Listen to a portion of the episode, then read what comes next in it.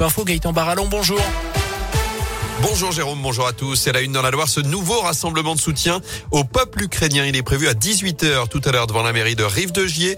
Une soirée débat est aussi prévue à Renaison vendredi soir près de Rouen. Ce sera 19h30 salle de la parenthèse. La solidarité s'organise. La mobilisation se poursuit chez nous dans la Loire, notamment avec André Boucher, cet habitant de Savignon. On vous en a parlé sur Radio Scoop. Il est revenu chez lui hier selon plusieurs médias après un périple de 3000 km pour aller chercher deux femmes et deux enfants ukrainiens qui fuient l'invasion russes. Leurs maris sont restés sur place pour combattre. L'un d'entre eux est un ami d'André qu'il avait hébergé chaque été pendant 20 ans dans la Loire. Quatre jours donc de voyage au total. Un retour hier soir.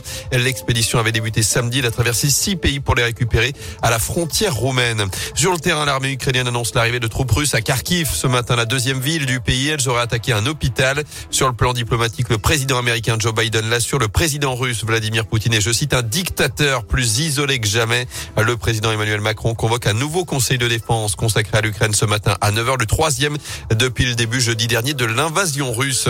Dans ce contexte, ne soyez pas surpris, on est aujourd'hui le premier mercredi du mois et à midi, les 52 sirènes d'alerte vont retentir dans 27 communes de la Loire. Nouveau test comme chaque mois. Dans l'actu aussi, cette journée noire dans la Loire, deux corps sans vie ont été retrouvés hier dans le département. Le premier, celui d'une femme de 56 ans sur la commune de Saint-Paul en Cornillon. Les secours ont découvert la victime en contrebas d'un chemin et puis vers 16h30 ce mardi, c'est un homme de 55 ans qui a été retrouvé décédé au niveau du barrage de Couzon à Châteauneuf. Une vingtaine de pompiers étaient, étaient à sa recherche depuis plusieurs heures sensibiliser au cyberharcèlement. Le département de la Loire lance une nouveauté à destination des collégiens à partir d'aujourd'hui. 14 heures, un animateur qualifié proposera un atelier d'une heure pour évoquer le harcèlement en ligne. Il s'agit de la première des sept sessions qui seront proposées jusqu'à la mi-avril. Et pour y participer, il suffit de se rendre sur la plateforme cybercollège42.fr. C'est anonyme et gratuit. Les précisions de Clotilde Robin, vice-présidente du département en charge des collèges. L'idée, en fait, de façon anonyme, c'est de pouvoir interagir avec l'animateur et puis éventuellement avec d'autres jeunes. La parole peut se libérer plus facilement. Derrière un écran, ça peut être euh, aussi plus facile de se confier avec euh, des jeunes qu'on ne connaît pas forcément, qui euh, eux aussi ont été victimes. Les langues peuvent se délier. C'est vraiment un atelier qui est, c'est interactif, quoi. C'est pas une conférence, hein. Voilà, c'est un atelier, voilà. L'idée, c'est de faire de la prévention, déjà, de leur dire faut éviter de faire.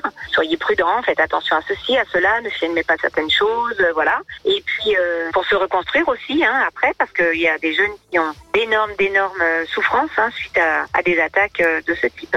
À noter qu'il faut s'inscrire au préalable avant de recevoir le code de collection en amont de l'atelier. Vous retrouvez toutes les explications à ce sujet sur radioscoop.com et sur l'appli Radioscoop.